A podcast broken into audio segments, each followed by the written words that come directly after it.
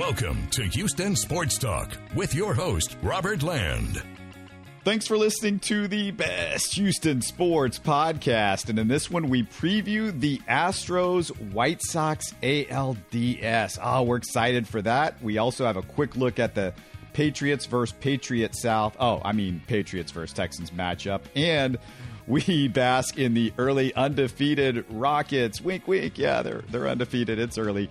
Uh, before we fire it up, a reminder that we're brought to you by Bet U S dot com, America's favorite sportsbook. Not only is Bet U S dot com the place to bet on all your favorite sports, but in just a few minutes, we'll remind you about our exclusive discount. It's a way to save money, support our show, and maybe help you listeners make a little holiday spending money. How about that? More on that in a bit, but let's get rolling with my co-host and regular sidekick, a fellow H-Town sports junkie and veteran journalist, Steven Kerr, and our special guest for this one, Greg Lucas, not only an Astros broadcaster for years, but spent over forty-five years in the business, calling baseball and other sports, all that stuff. You know Greg by this point, but great to catch up with you, Greg. You getting tired of this annual October Astros thing yet, Greg? No, I tell you what, fans better not be getting tired of it because uh, this is uh, unique, obviously. Early sixties, they had a run, never got uh, to the World Series. Well, they got there once in two thousand five, but uh, the uh, this is really, this is a much better team, and it has been a much better team, and hopefully they can stay a much better team, and they'll be a contender to win the big one. Whether they win it or not, they'll be a contender to win the big one as long as they can stay as good as they are now. You know, Greg, I was wondering if, if it was frustrating at all for you when you did the Astros broadcast that after covering the team all year, you then had to hand it over to the national guys for the playoffs. Well, it was, except in my case, I, I think it was more frustrating for Bill Brown and Jim Deshaies because uh, they'd been they'd been in the booth all year and they could do nothing. I still actually did quite a bit. During the two thousand five World Series, I did pre- and post-game shows from the, the site in both Chicago and, and Houston that were extended. We were the only uh, television station in Houston that was allowed to do it, and the reason we were allowed is at the time the network was owned by Fox. Fox owned the television rights for the national telecast, and so that allowed us as the Fox Sports Net operation to actually be in the clubhouses or right outside the clubhouses and set up live before and after games. And that was that was unique. So I was there for all of them, and I was in a working capacity, just nothing to do with the actual game. Greg, it's it's amazing how much the media has changed over the years. You know, we, you have more channels, of course, that, that cover this sort of thing. But I, I was kind of in the same view as Robert. It's like, you know, you guys go through the whole season and you're with the team and you you do the games. And then in the postseason, it's it's almost like you're more in the background. But the, the fact is, you, you still have things to do, and you still kind of get caught up in all of the craziness, huh? We did. As I said, I, Brownie and J D didn't because they they were employees of the club. I was an employee of Fox, so consequently, when we added pre- and post-game shows, I was the guy that did them. But that has not always been the case. I know in Chicago with the Cubs, when uh, they went to the World Series a few years ago, their lead T V guy Uh, actually joined the radio crew, was part of the actual, I think he may have done the middle three innings on radio, and uh, but that was not done with the Astros, and so it was it was tough for J D and Brownie, and it's tough for the guys they've got now because they're they're in the same boat. They have nothing to do, basically. How much have you looked at the White Sox this year? Of course, the Astros played seven games against them and won five out of seven, but I, I mean, how much do you throw in those kind of things? You know, because once the playoffs start, we, we've already seen, you know, with the Yankees Red Sox thing, we've already seen, you know, anything can happen in the playoffs. So uh, all these stats that, you know, look so great for the Astros against the White Sox may not necessarily be the case once they get on the field for the playoffs. No, it's it's a different deal, although I will say this. Uh, I, they do match up well in the Astros' favor. Overall, during the season, the White Sox actually had slightly better numbers on the pitching staff than the Astros, but not in their head-to-head competition. In those seven games, the Astros were uh, clearly dominant in the, the pitching because they had, uh, I think they had, oh, one game or something that uh, where they actually were clobbered. That was a ten to one uh, back on July seventeenth. But after that, uh, Houston scored seven runs and, and eight runs and seven runs and, and ten runs and even won a, a two to one pitching duel in one of them. And the White Sox, I think, scored four or less runs in five of those seven games. So the key to me will be how well the Astros pitching can come close to what it did then, because uh, the White Sox pitching, I think, will be pretty solid and better probably than it was in that those series against the Astros. We talk a lot about home field advantage in the playoffs, maybe sometimes a little too much. But, I mean, in this case, it, I, I, don't you think it's a good thing that the Astros got it? Because they, they actually did sweep the White Sox at Minute Maid Park in that four-game series that they had earlier in the season. Well, there are two things that look good in this series. Uh, again, if you don't play the deal about throw everything out because it's the playoffs, but if you don't, the White Sox were only a five hundred team on the road, forty-one and forty-one. That's all. The Astros were uh, better than that on the road, uh, obviously. They were plus five hundred, uh, maybe not quite as strong at home as the White Sox were. Uh, and, of course, when the Astros did have to play in Chicago, then they did lose two out of three, although one of them was a ten to one game. The others was, were seven to one and, and four to nothing. So the White Sox pretty much dominated the series there, uh, with the Astros winning just the third game of that set. So home field uh, should be an advantage for the Astros. Uh, it hasn't always been, but it should be.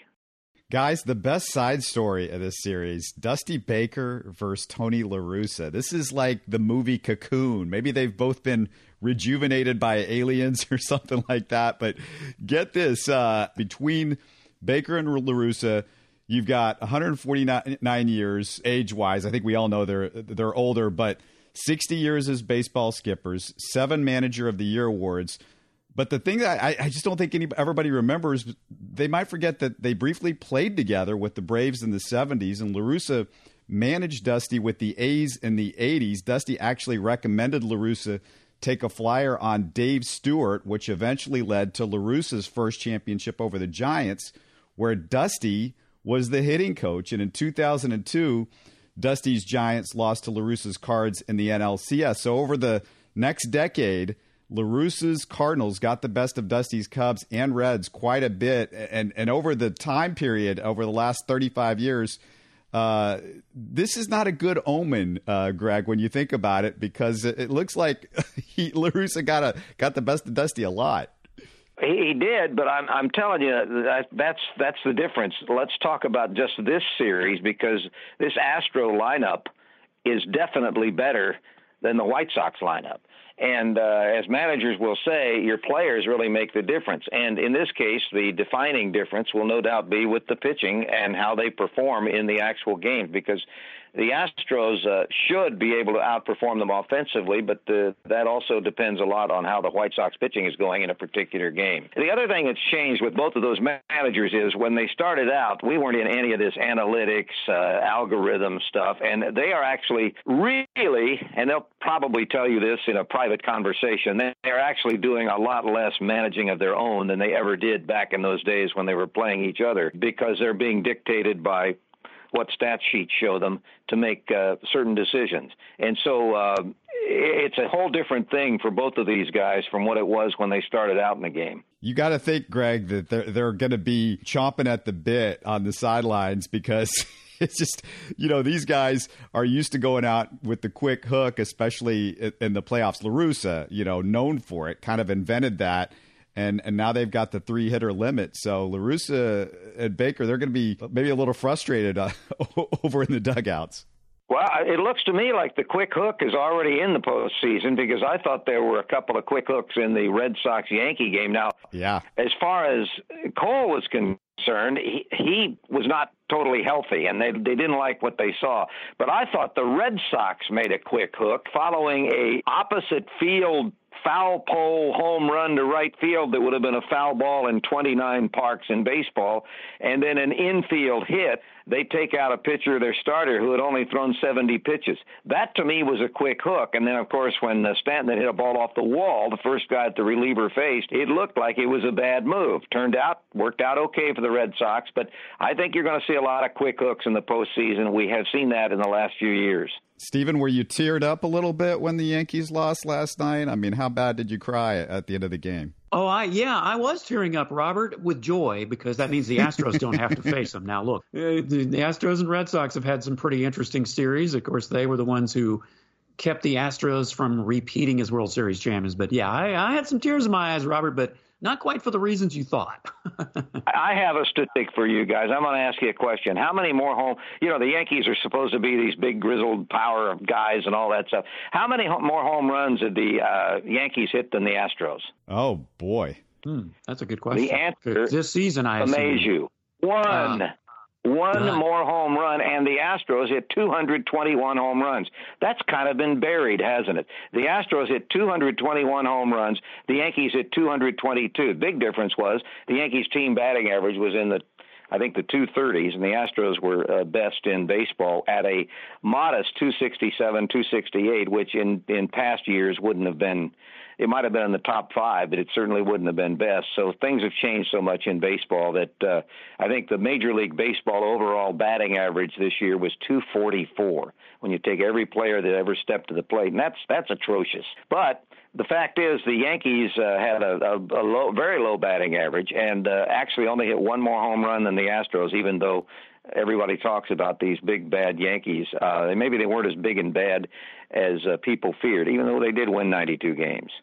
You know, getting back to the uh, pitching and the quick hook, Greg, I, I was actually going to ask you, one of my biggest concerns of the Astros this season is the fact that the starters just can't seem to go very deep. I mean, how much of an issue, though, is that in the postseason when managers are, you know, they're more apt to give the quick hook? I mean, you almost have to pitch a real gem if you're going to go seven, maybe even six innings these days in the postseason. Yeah, I, the quick hook is going to be with us. And I, I just I was talking with Robert about this off the air a couple of days ago. And I, I think it might work to the Astros, not disadvantage. I won't say advantage, but it might not be as much of a disadvantage uh, in the postseason because, as you know, uh, much of the last part of the season, unless somebody had an injury and had to miss some starts, they were going with a six-man rotation. And in the postseason, they're going to go with three main guys guys and a fourth sometimes, which means you've got at least two guys who have been starters, presumably then uh, better pitchers, available to pitch relief. And so that uh, that lengthens the bullpen. So uh, it, it could work to the Astros' advantage at times, if assuming that uh, the guys that are being called on to pitch relief that have been starters can adjust to it. It worked pretty well for the Astros in the twenty seventeen World Series, and so hopefully it can do that again. Hey, guys, I, I think the, the number that is worth noting here with Lance McCullers starting game one is that in six career games versus the White Sox, one eighty-eight batting average against, five sixty-two O P S. Uh, you know, it, it's not the same lineup that he's faced, you know, all, all these different times, obviously. But, you know, it, it's good to start off with McCullers and, and, and, and know that he's had success against the White Sox. He beat them twice this year. So, yeah, I mean, that's that may be all time, but also just this year. He's beaten them twice. Hey, McCullers is the best pitcher on the team. His biggest problem is the problem that many of them have, going past five or six innings because they throw so many pitches. Not all of that's their fault. In McCullers' case, a lot of it is because his stuff is so good, there are a lot of balls fouled off, and that adds to the pitch count. But uh, McCullers is a, so he's not throwing balls five feet off the plate or three feet off the plate, you know, non-competitive pitches. He's usually right around it. Uh, so uh, the key there will be to uh, when he doesn't get a strikeout, he can get out guys early and make them swing the bat. And that's that's my biggest thing with the Astros, especially some of their pitchers. You've got to be around the plate. I mean, close. Don't throw any non-competitive pitches like uh, like uh, Cole did a few in the game on the Tuesday night, that the hitters can give up on them early. Make them have to be really concentrated on every pitch and throw strikes so that they can't they can't work counts on you. Yankees couldn't work any counts on the Red Sox pitchers last night. That's part of their game. And uh, that's the key, and hopefully uh, McCullers can follow that plan. One of the biggest things that's surprising me, well, uh, the stat that surprises me, Greg, when we talk about the pitching and just how inconsistent it's been for the Astros, they're actually second in the A L in E R A among starting pitchers behind the White Sox. That That's kind of an interesting stat that you've got, you know, it, it's three point six oh to three point five seven So, I mean, the Astros have some good quality starts. It's just you never know from game to game, it seems, what who's going to show up where. We got to be a little cautious about that number for the Astros simply because of what we were talking about before.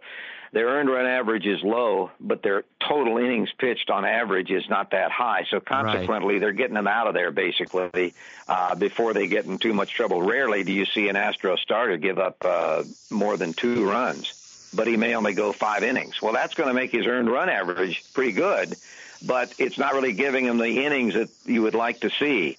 And so consequently, uh, that can keep the earned run average a little bit lower, and hopefully that uh, they can just, uh, if not if not this postseason, where it probably won't happen because managers are really quick with hooks in the postseason. But certainly in the future, if guys like Urquidy and Framber Valdez and uh, and young pitchers can figure out a way to get more pitches out of those arms before they get to that uh, that danger point of one hundred pitches, then the Astros will be much, much stronger. But that's the key. Their their starting pitching doesn't rarely gets clobbered. They rarely get killed. Sometimes they'll give up a couple runs in the first inning, but then they'll settle down. Uh, The biggest danger is usually about the fourth, as early as the fourth and, and the fifth, where all of a sudden you can see this with your eye. You don't need an, you don't need a stat sheet. You don't need to see what the uh, analytics show. You can see with your eye that they aren't quite the same. The command is a little bit off, and that's the same thing that we used to see in the seventh or eighth innings with the back in the day when guys were trying to go complete games. That's when they were getting tired. And they're getting tired too early, and that's what bothers me. But uh, as far as skills and talent and stuff, Astros have good stuff. Yeah, and in Framber's three career games, for what it's worth, seven thirty-seven O P S against the White Sox, two thirty-eight batting average against. Urquidy and Garcia have only faced them once, but their numbers are really good too. I mean, I got some more uh, matchup stuff, but before we get over there, um, we're going to get back to the Astros shortly. But uh, Steven, our friends at Bet U S dot com have the Patriots favored by ten over the Texans. The over-under, thirty-nine and a half. What do you think? Will Caserly, Caserio, I, I should say not Caserly, Caserio and Easterby, are, are they going to have all of the Belichick secrets? You know, are they going to be able to help us out this time around? Now, well, you know, you almost had something. How about Caserby? Yeah, you, you, I think you had to. That's, yeah, I think that's what you were trying to say, Robert. Caserby, uh, Patriots South, the whole thing. Huh, ten, ten points. Well, I mean, that's probably going to change between now and then. I don't know. This is, again, another difficult game to call, Robert, because the Patriots are not the Patriots of old or the vintage Patriots that we're used to. But the Texans, they're just, you know, they, they seem to be as bad as we thought they were. So, yeah, that that's going to be – and would you say the over-under was thirty-nine and a half? Yes, that's correct. Hmm. Yeah, I, I might have to take that because uh, the Texans offense certainly – it doesn't look like they're going to score many points, but the Patriots aren't as explosive offensively, so I might take the over-under. I'll have to think a little more about the ten. Yeah, you're taking the under on that. I, I, I say, yeah, take the under, but also uh, ten points. I, I say take the Texans here, Steven, because, look, I mean, the Patriots, they're not what they used to be. The Texans were in bad weather, bad environment. The, the Texans are back at home. I, I got to feel like they're going to correct some of these issues. It's not going to be the total disaster. It, it feels like it's a little bit extended there with, you know, a national team against the Texans that looked so bad last week. And I'm afraid to ask this question, but but I think it's a legitimate one. How much worse could it get from the Buffalo game? I, I don't see them playing that way two games in a row. And especially, you know, as we talked before, Robert, the defense has really is what kept it from being even worse than it was, if that's possible. I don't see the Texans playing that way. I do see them coming out and being competitive. You know, it is the Patriots, whether it's Tom Brady or not. You know, it's it's still good. There, there's a rivalry aspect. And as you said, they are at home, friendlier confines. I think Davis Mills, you know, hopefully he can learn something from this last game. So, yeah, I, I tend to kind of lean in your direction on that. Also, a uh, quick note right before we went on, Stephon Gilmore, the cornerback that won Defensive Player of the Year in twenty nineteen for the Patriots. He was on the PUP list, scheduled to come off it soon. Steven, he was cut. Sounds like a future Texan. He was with the Patriots. He was cut. What's going on? You know, I, I wish I could say I was surprised, Robert, but I think as we talked about it before we went on, there's a very short shelf life with the Patriots unless your name is Tom Brady, but even he didn't finish his whole career with the Patriots. So I guess I'm not too surprised as, as much as other people, you know, but not only him, how about Jaylon Smith of the Cowboys getting cut? So, you know, the Texans, they could be eyeing a couple more great defensive players there. Yeah, that's crazy. A couple of real shockers uh, over the last twenty-four hours. And um, if you're going to bet on uh, the Texans or the Patriots, what, what, whichever way you want to do it, if you're going to bet on the N F L this season, do it with our sponsors, Bet U S dot com, because you might as well use a sports book with integrity and longevity like BetUS. It's not just football. They take action on any sport, have been in the game for three decades, really a pioneer in the sportsbook industry, a diehard customer fan base, easy-to-use mobile platform. Just log on to Bet U S dot com or call eight hundred, seven nine two, three eight eight seven. That's eight hundred, seven nine, B E T U S. And we can save you money when you sign up. Just use our promo code H S T one twenty-five to redeem a one hundred twenty-five percent sign-up bonus on your initial one hundred dollars deposit. Again, the code H S T one twenty-five in the show description every week. And to help our podcast, sign up using that BetUS link on our pinned Twitter post at the top of the page, or go to our website, houston sports talk dot net, and look for that BetUS icon. Get your online and social sports betting partner with integrity and longevity like I did. BetUS, you bet. You win, you get paid. Well, the uh, leaf blowers, I, I guess those guys are getting paid because they're outside my window right now. If you don't if you hear it, Robert. So anyway, we'll we'll plow through it, though, and uh, let's get back to the Astros as uh, we await with anticipation the series against the White Sox. And, of course, we're visiting with uh, Greg Lucas. You know Greg's name, and certainly has followed and, and been with the Astros for many, many years. Greg, I want to get to – let's talk about some of the younger guys that have stepped in this year, you know, mainly in the outfield. You know, we're talking Chas McCormick, Jake Myers. I mean, those were names, well, especially Jake Myers. When the season began, I mean, it wasn't even on the radar. We we kind of thought Chas McCormick, you know, might make some splashes, but we weren't sure. You know, coming into a series like this, there's so much unknown in a postseason, you know, where you've got guys like this. What's your assessment of these two? And, you know, especially when you're talking about who's going to play center field primarily in this series or throughout the postseason, what is your take on which one of these two guys can maybe uh, step up and, and take that position? I think uh, Dusty's going to do it somewhat with matchups based on numbers because uh, they both have one proclivity that's negative. They both strike out a lot. The Astros had only three players who struck out one hundred or more times that played all the time. And that was uh, Alvarez, who whiffed one hundred forty-five times. He's got to cut down on that. Uh, Maldonado, one hundred twenty-seven. He's just not a good hitter. And uh, Correa, one hundred sixteen times. But they had a lot of at-bats. They had uh, five hundred plus at-bats. And McCormick had just uh, two hundred eighty-four, and he struck out one hundred four times. That's uh, that's a pretty high percentage. Uh, but Myers wasn't much better, if any. I'm not statistically sure he was better. He struck out fifty times in one hundred forty-six at-bats. Both of them showed some power. Uh, Myers is A, a bit better at working counts and seeing a lot of pitches, and he's also probably the better of the two defensively in center field, so they'll have to make the decision. But when I say that, McCormick can play center field, so uh, when I say that, I think uh, the manager is going to uh, uh, just match it up based on what who he thinks may do better against a certain pitcher and what a certain pitcher throws. You know, which of these two guys hits breaking balls better than the other, which of them, uh, if the pitcher's a, a big slider and curveball guy, that sort of thing.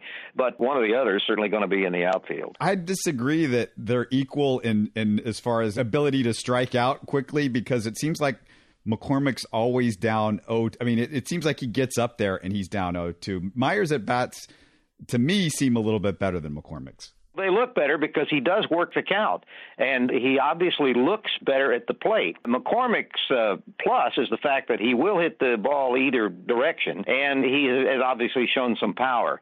And both of them, their batting average were ended up about the same, the two sixty, two fifty-eight era.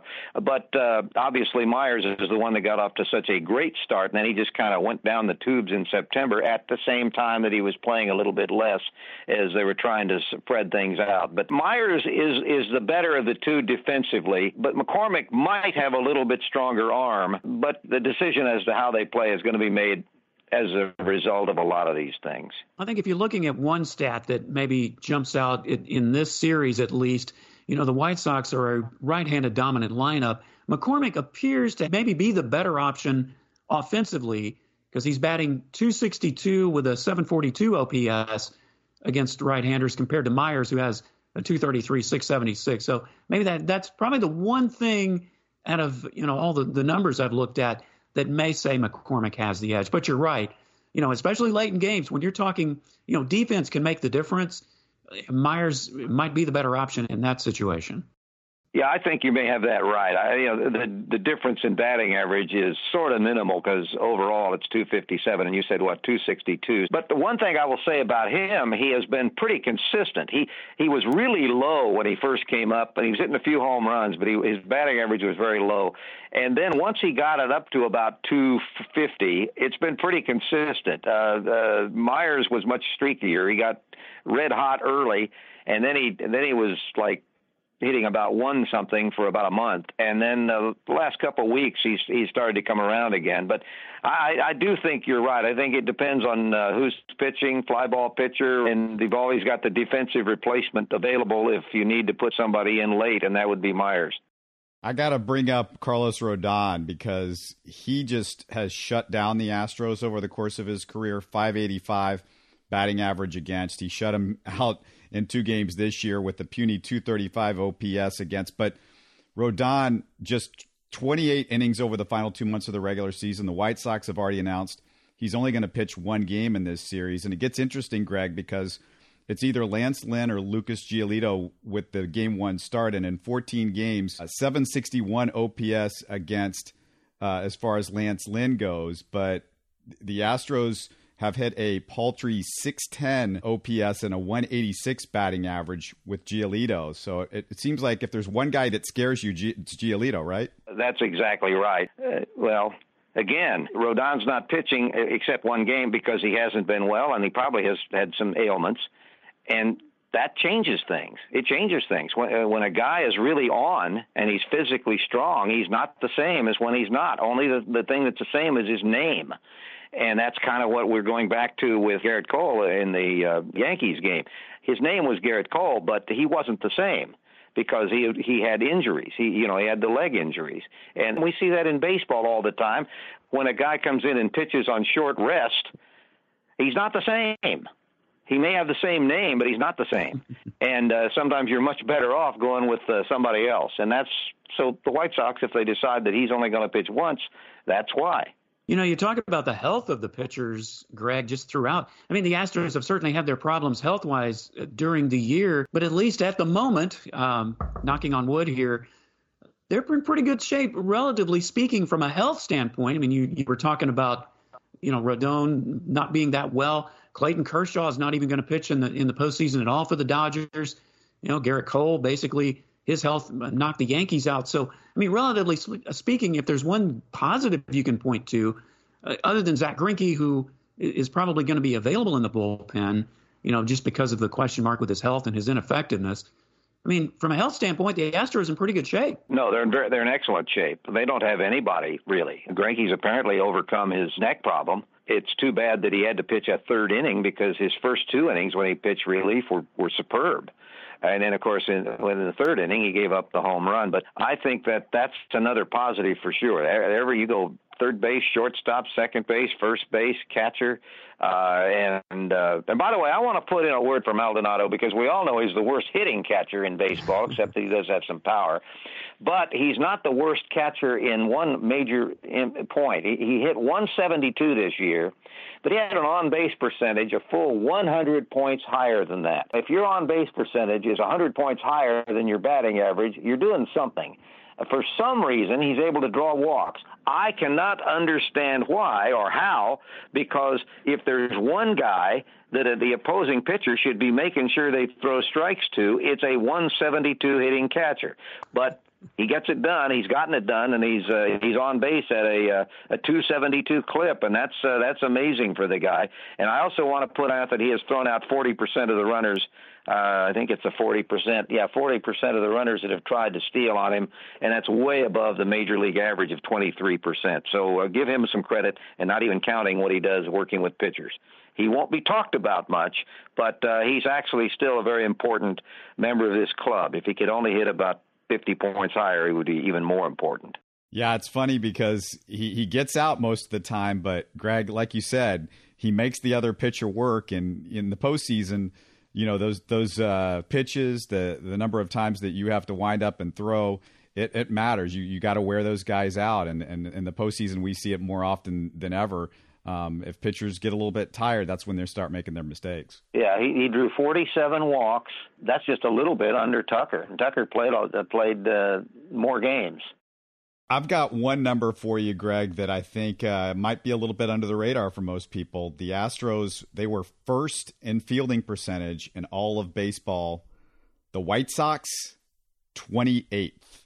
And that was pointed out in a review I read by, it was White Sox, uh, White Sox, and it was a pretty fair review because they, they ultimately came through the thing and they gave the Astros a fifty-four percent chance of winning the series. And this was a White Sox-based, not White Sox team-based, but White Sox fan-based uh, website that I had seen. And uh, that was one of the things they pointed out. They said the defense uh, definitely goes to the Astros as an advantage, not only with the fewest errors, but also their range factor at most positions is uh, is better. So, um, uh, no, they're aware of that. Uh, White Sox are, and so are their fans. The Astros will not give up too many free base runners by way of errors. Greg, the deeper that you go in the postseason, usually somebody is going to stand out and distinguish themselves. And, and sometimes it's the obvious players, but other times, you know, it, it's like the, the Bucky Dents and guys like that. But who in your mind do you think, especially if the Astros do make a deep run, is there one player that you would say he is going to have a career series? Mine, I, I have to say, and, and this may sound like the obvious choice, but I just have this feeling Carlos Correa could be the guy that could really jump up just, I mean, for obvious reasons. He's, he's done it before in the postseason, but at the same time, this is probably going to be his swan song with the Astros. So I'm picking Carlos Correa as my guy. I'm not sure that's going to be the case. I honestly am not sure. I think Jim Crane is going to pay him the big, big bucks. Ooh, I really really. Uh, Uh, I, I honestly do. Mark the do. tape, Robert. Mark, mark. First of all, Yankees, the Yankees can't do it. They don't have. They, they, they, they're trying not to go over that tax as much as they can, and they could use him, but they won't do it. Not at the rate that supposedly we're talking about, three hundred million dollars for ten years. Uh, they won't do it. He, they will pay him more per year than Altuve currently is making, and Altuve is making twenty-nine million dollars. So what is thirty million dollars? Guess what? That's exactly the total we're talking about. And a ten-year contract for an everyday player who is only twenty-seven years old makes sense for the Houston Astros. twenty-seven. Guess who won the batting title this year? A thirty-seven-year-old player. Guess who would be thirty-seven at the end of a ten-year contract? Correa. So I'm just saying that if you don't factor in his age, he's not thirty-one or thirty-two like uh, like Springer was. Uh, he's not thirty-two like A-Rod was actually when he went to the Yankees, and A-Rod had thirty-nine home runs at thirty-nine, but he had a couple of injury years in there. Pujols was thirty-two years old when he signed that ten-year deal with the Angels. Well, no, the end of that, those last from thirty-five on, he's he's not going to be quite as good. But Correa would only be thirty-seven at the end of a ten-year deal. Baseball statistics have proven over the years that the peak years for all players are between twenty-eight and thirty-two. Well, guess who is going to get a benefit? If it's not the Astros, somebody's going to get uh, an M V P player. And there's no reason it shouldn't be the Astros, and ne- no reason the Astros shouldn't pay the money. I, I honestly believe that. I think that the offer they made in the spring was based on the fact that he had not been healthy fully uh, on several seasons. Well, he, he certainly was fully healthy this year. He played one hundred forty-eight games, and he could play more except for this days-off thing that they instituted. Uh, he was fully available to play.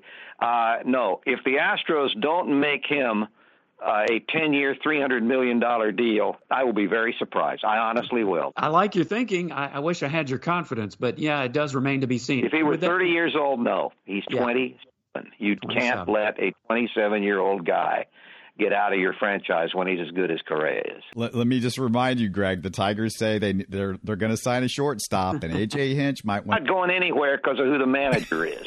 It's going to be money, but he's not going to go to Detroit. He will not play for Detroit. He wants to be a winner. He he doesn't. He, no, he's not going to play for Detroit. I will just guarantee you that uh, he will be back. But he's going to get paid. He's going to get paid the huge dollars, and it's going to be the Astros that are going to pay it.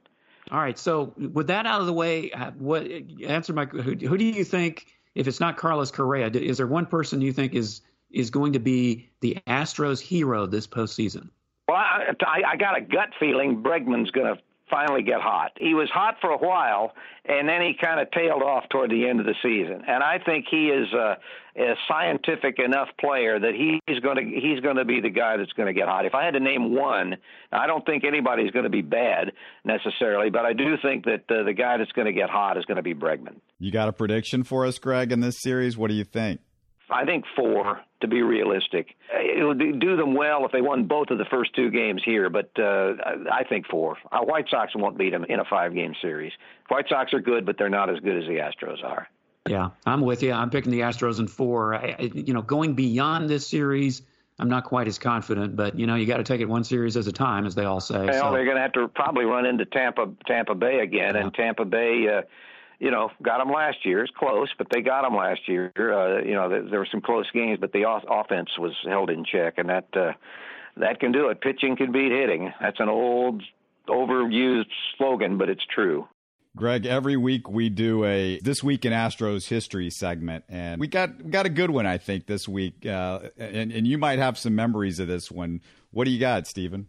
Yeah, I, I was going to say, I bet you were at this game, uh, Greg, and you certainly remember it uh, if you weren't. And normally we do several things here, but in the interest of time, we're just going to pick one, and you'll understand why I picked it, because it happened on this very day that we're recording this, October the sixth, nineteen eighty.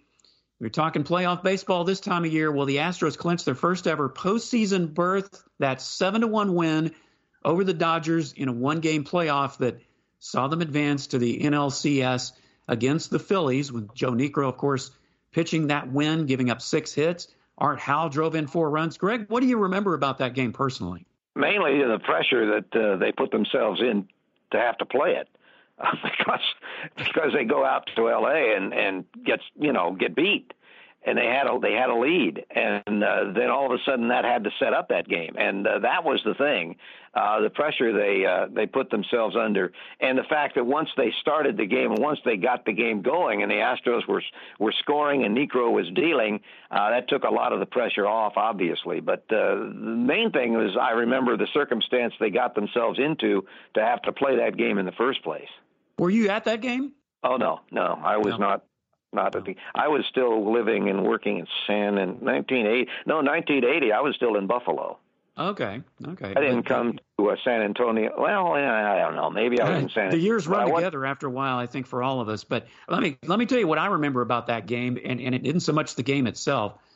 I missed most of it because I was in college, you know, when that was going on, and I had a test that day, and I absolutely flunked the test. And you know what? I, I would have normally cared about that, except when I got out of uh, the class, I was done for the day, and I was listening to the game on the way home, and I put it on, and the Astros were like well ahead. I want to say it was in the sixth or seventh inning. So the fact that the Astros won, you know, I wasn't too upset about flunking the test because, you know, if I had passed it, they might have lost. So that's that's what I remember about that game, aside from the fact that obviously they were finally going to get to the postseason. I'd waited, you know, I'd been following the team, I think, for ten years at that point. And finally they got there, at least at that particular moment, a great day in Astros history. Yes, it was. It certainly was. And uh, it was the beginning of, uh, well, a series of years that were, uh, at least they were often competitive from that point on. And they really have been. They've had some individual years, obviously, that were, have been bad. But as far as the big picture, this franchise uh, has been uh, a competitive franchise for most of them, other than the little teardown stretch between ownership here and, and recently and ten years ago, and then the uh, uh, the stretch. Uh, well, actually, every time there's a ownership change, there's a little, little bit of a drop back. Uh, you know, as they get the finances in shape and don't spend any money for a while, and uh, that sort of stuff. But uh, yeah, th- this was that was really the beginning. And you know who pitched a, a big one, and and that one was uh, Joe Niekro. Big big game for him. Uh, basically, shut down the Dodgers and. One thing that I, I was reading about, Greg, and, and I don't know if you recall any of this, and and I just didn't know this because I, I, I don't I don't I was maybe ten years old at the time when, when that season was going on, or nine years old. Uh, Joe Morgan just was a real leader and and sort of inspired the guys in the middle of the season. You know, he said, you know, we're not playing like we should be playing, and, and we're not playing team baseball. And he sort of took over the leadership of that team. And, and one thing that I, I, I guess I wasn't aware of was, from what I read, Bill Virdon wasn't happy about Joe Morgan becoming the leader of the team instead of Bill Virdon being the leader of the team. Was was Virdon thought well of in, when it was all said and done? Greg, do you remember much about how Bill Virdon was was thought of as a manager with the Astros? Uh, he was old school, and so consequently, uh, someone else is coming in and trying to uh, make suggestions, and strong suggestions, of course, would have worked against him. But yeah, he was well thought of. He, uh, you know, how well thought of he was when, when Durker came in as manager. Who did he want as his bench coach? I mean, right away, he wanted Bill Virdon. He wanted a guy that was uh, a student of the game, not a fire-up type guy. And of course, that Morgan was, and Morgan, of course, had all that experience since Reds, big red machine. So uh, his skills had, were no longer at the level that he was at that point when he was with the Reds, but he, he certainly brought a lot of persona from being on that team and being a leader of that team. And that may have been a, that may have been a conflict too. Let's move from the Astros, Greg. And I'm just curious, either Steven or Greg, either one of you, did, did, did, did you guys watch the New Look Rockets last night? Yeah, I watched a little bit of it. I think, Greg, you were watching the Red Sox Yankees. You got caught up in that one, didn't you? Yeah, I, I did. I watched. I switched over, so I saw parts of it. Yeah, it was fun. It was great fun, Greg and, and Steven. I mean, the uh, Rockets are just uh, – they've got a, lo- a lot of athletes, a lot of guys that, you know, you just enjoy watching. But l- let me just say, Steven, uh, you, you, if you caught, you know, some of this, it, it was just uh, funny because the defense, the free throw shooting – the three-point shooting, all the things that you would worry about from a young team, that that's what the issue was when they, they played last night. But I, I tell you, I mean, you got to be excited about all these guys because they're they're they were making explosive plays, making fun moves. You know, if they ever figure out this defense, and I don't know how long it's going to take them to figure it out, they're going to be good, and and I think they're going to be good faster than a lot of people around the N B A think. Well, I think they're going to be exciting to watch, and they certainly were, Robert. I think that, you know, what, what really struck me was not only the energy and the intensity, you know, for a preseason game, but did did you hear the attendance figures for a Rockets preseason game? I believe there were eleven thousand four hundred ninety-five fans there. Now, I know, you know, COVID has a lot to do with, you know, a lot of fans haven't been able to come to games and so forth, but that's pretty darn good for a Rockets preseason game. So, you know, we're not the only ones excited about this team. And what was interesting also for me was it, it seemed like the second level guys were actually making the three pointers and making the shots. I know Josh Christopher kind of heated up in the fourth quarter. That I, I kind of tuned in bits and pieces. I think part of the fourth quarter is what I caught most. But, you know, there, there are going to be fits and starts, obviously, because these this is such a young team and they're all trying to mesh together. But it just, you know, if, if they can just play with some energy and intensity, the wins will come. They just need to put it all together. And as you said, if the defense can get better, that will make a big difference. Yeah, to what you said, um, the major rotation players were eight for twenty-six from three, but Garuba, Josh Christopher, who, like, he he was incredible in the fourth quarter and led him to the comeback win, and Armoni Brooks, Augustin, they were all s- together six for ten from three, so they shot really well. And it's funny, Greg, with the three-point shot being the most important shot in the modern N B A, why is Armoni Brooks the fifteenth guy on the Rockets roster for a team that can't shoot? You know, it's one of the things as I was watching the game, I'm like, hey, maybe we should play Armoni Brooks because that guy, he's like, a, he's going to be a fifty percent three-point shooter, I think, when it's all said and done. I think you got a good point. I think it's going to be a little difficult to cut the team down and also come up with a rotation in the traditional sense, you know, eight, eight, nine players, because I think actually they, they may have more guys that aren't that much separated from each other. They they were exciting to watch, I thought, from what the parts that I watched. Uh, obviously, uh, they don't uh, play the greatest team defense yet, but they really get after it and they hustle.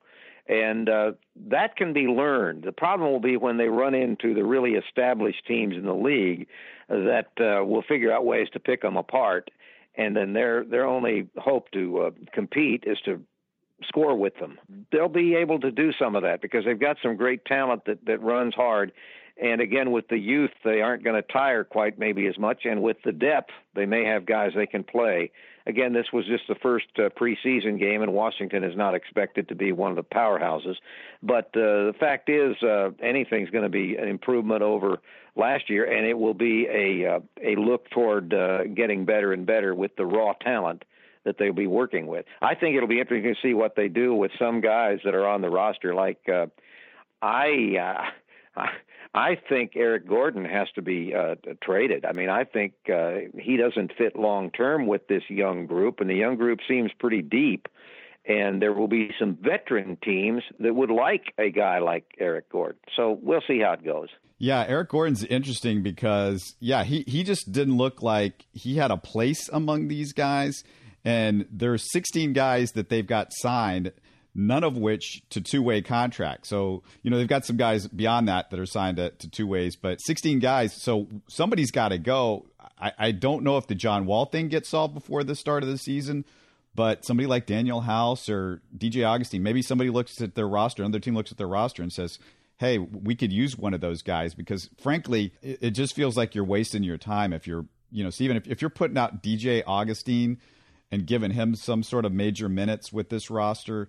Uh, why? Danuel House, why? I mean, I, I want to see these young guys. And, and frankly, Danuel House, he just makes a lot of dumb shots that I don't want my young guys seeing. Oh, that's the kind of shot you take, a, st- a step back three when you're basically a role player in the N B A. Yeah, there's there's so much inconsistency with, you know, with especially with Danuel House. That, that's been my most critical point. I mean, he there are some games he'll come in and go, wow, this guy, maybe he's finally starting to show, you know, what he's really made of. And then he just makes some bonehead plays or just doesn't play well at all. So, yeah, I, I don't think you've seen the last of the Rockets making moves, whether it's before the season starts or certainly by the trade deadline. I think, you know, most, if not all of these guys that we were just talking about, they could be headed out the door sooner rather than later. They may not fit with this young club, but they do fit with uh, more veteran experienced clubs in the N B A. And I think clubs in the N B A that set up for the free three. This team doesn't set up for the three like the Rocket teams of the past. It's kind of a an afterthought. Uh, and uh, so consequently, he fit in with that well, the old Rockets, uh, but he didn't, which uh, don't knock the old Rockets. They had some really, really good teams, sixty team, sixty game winning team once and all that sort of stuff. But the fact is this team is not set up that way. Uh, it is not set up to look for the three-point shot first like uh, like it did. And so uh, guys like Gordon and Augustin and guys who have been around and have smarts and know the little tricks of playing the game, they have value to uh, uh, teams that have more veterans on them, and I think that the Rockets can actually get some stuff for them. Greg, my guess is you were not the biggest fan of watching James Harden go one on five. This team's not going to have that. They're going to be moving the ball around. It, there's not going to be one guy in particular. As good as Jalen Green is and as high as everybody is on Porter, you know, between Porter and Wood and Green and some of the other young guys, it just seems like the way the offense is set up and the way Steven Silas has set it up, it's not going to be the Mike D'Antoni give the ball to James Harden and everybody else get out of the way. I think you you like that, right? Yeah, I mean, I, I'm not discounting how great Harden was. I'm just saying that this team is not built that way, and it probably doesn't have a player they could build that way anyway. But the fact is, after the game, I did listen to the coach commenting a little bit, and he he, he was troubled in the second quarter. He said in the second quarter, we did too much one-on-one. And uh, so there is that factor when you've got guys with great basketball skills that they can get into one-on-one a little bit more. It's not the same as Harden, because Harden's one-on-one was as much as anything to shoot the three. But if not, then drive to the basket, everybody get out of the way. Now, his skill was so good, he could pull that off uh, more often than not. And But it still is not it would, it's not what this team should should do, because this team, I think, they actually have dribbling and, and passing and, and skills of that nature than those Rocket teams did. They had Harden, and they had some other guys that would had specialties. You know, Eric Gordon, uh, specialty for the most of his career, three-pointer. But then later last year, of course, he did a lot of driving. But as long as they stay away from the uh, too much one-on-one, the stuff that takes a few seconds to do, then you're doing, then it's too long. Then you're, then you shouldn't be doing it. If it's not a direct move to the basket, pass it out. You've got other teammates. And they did that for most of the game. Second quarter, little weak, uh, but uh, they uh, and then when they scrambled back at the end after being behind by a significant number of points and had a great finish, that was your bench guys that did that. That's the guys you're talking about, the Christophers and so on and so forth. So there's depth on that uh, that roster, and it may be difficult. Uh, it'll it'll take a little time to figure out who does what when. Yeah, that's probably the hardest thing about this whole team, and and also we got to mention the fact that Rafael Stone, while all this was going on, just a little under the radar move that maybe everybody missed last night. He makes a trade with the Nets. Uh, the Nets get rid of a player that was causing them some salary issues, and in return, the Rockets waived the guy, but they got a second round pick just for taking him on, off the Nets' hands. Uh, Steven, you gotta love what Rafael Stone. He just keeps making good. I can't believe he's this good this quickly. Yeah, don't you think he should be? Uh, you think Nick Caserio should be talking to him about how to make good draft picks? Because I, I tell you what, you, you can't argue with, you know, because he's making uh, that's a high second round pick. Well, the you Nets. know, of course, I know there's there are more draft rounds in the N F L than N B A, obviously. But I guess what what you're saying though is from a strategy standpoint. Yeah, maybe Nick Caserio could take some lessons from him. Well, I'm going to step back. I'm going to I'm going to do my senior old guy stuff here and step back and say, don't get terribly excited. Be be enthused, but the bottom line is going to be wins. The bottom line is going to be over the long haul. I think there's some talent, and uh, the general manager has acquired what looks like some talent, but this talent work into a team, and that uh, that only takes time to to find out, and so we'll we'll see. So that's that's my uh, old man controversy over getting well, too excited yet after an exhibition game win. But I thought it was an impressive exhibition game win. Yeah, and it's a second round. I should remind people it's a second round pick, unprotected Nets twenty twenty-four. Right. So unless there's some sort of disaster between now and then, I, I mean it's going to be a low second round pick. Maybe in in the N B A, that's still nice to have, but it's not like a second round pick in the N F L, Steven. Let's let's remind No, certainly not. No, and I did make that point. It's you know, the, obviously there are more draft rounds, so.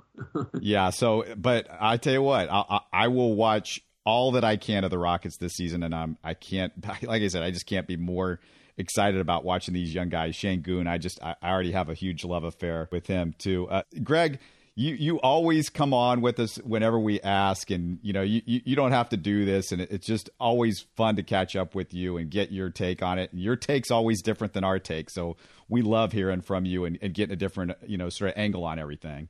Well, I appreciate it. I, I try to be informed and experienced, basically, with my stuff, and sometimes come out of the the left field, because obviously everyone is assuming oh, the Correa thing. Everybody's assuming he's gone, and I'm just. Uh, I don't know. I, I, I still think the, the Astro. If he is gone, then the Astros are making a very serious mistake, regardless of what the cost would be, because you just don't get players that can play shortstop on both sides of the ball as good as he is, with his age only being twenty-seven. And that, that to me is the most important part of this whole thing. You don't let guys go when they're going into the peak of their career. And uh, I just have a feeling that Jim Crane's going to do everything he can for that not to happen. And I don't think the fact that they pub- – and, and the, the Astros traditionally have not – you know, doesn't a whole lot of stuff leaks out of there like it does out of teams in New York and L A and uh, not much leaking. Odds are against him being back only because of the fact that you're talking about maybe six teams or five teams would be interested against one. But I think that uh, the importance of him staying, I, I know the Astros uh, management knows how important it would be, his leadership as well as his batting average and his home runs and his fielding. Uh, and I just don't think you should automatically give up. And, and even on his manner, uh, you know, his his wife's from Texas. Uh, she's, uh, you know, and if you make a whole lot of money here, uh, that's worth a lot more money than some other places he could go. So I, I just think I think they're not dead yet. Well, you made a lot of Astros fans excited when you say that. And, yeah. and, and I can't thank you again enough, Greg. Uh, before we go, Steven and I, we're going to have the Astros Game one post-game show tomorrow night. We got to remind you of that. So, you know, you, you want to look out for that. Look out for our post-game shows. If you're feeling the Astros and want to make a wager on this series, don't forget to use our sponsor, Bet U S dot com, America's favorite sportsbook. The promo code H S T one twenty-five to redeem one hundred twenty-five percent sign-up bonus on your initial one hundred dollars deposit. If you forget, Look for the promo code in the show description to help our podcast. Sign up using either the BetUS link on our pinned Twitter post at the top of our page or go to our website, houston sports talk dot net. Click on BetUS. It's all over that homepage, actually all over any page on our website. Until next time, everybody, uh, let your friends on social media know which Houston sportscast you'd recommend. We'll talk to you later. You're listening to Houston Sports Talk. Don't forget to follow Houston Sports Talk on Facebook and Twitter. Subscribe to us on iTunes, Spotify, the Google Podcast app, or the Stitcher app. You can support us by giving us a five-star review on iTunes or by telling your friends about us. Spread the word, everybody. Thanks for listening.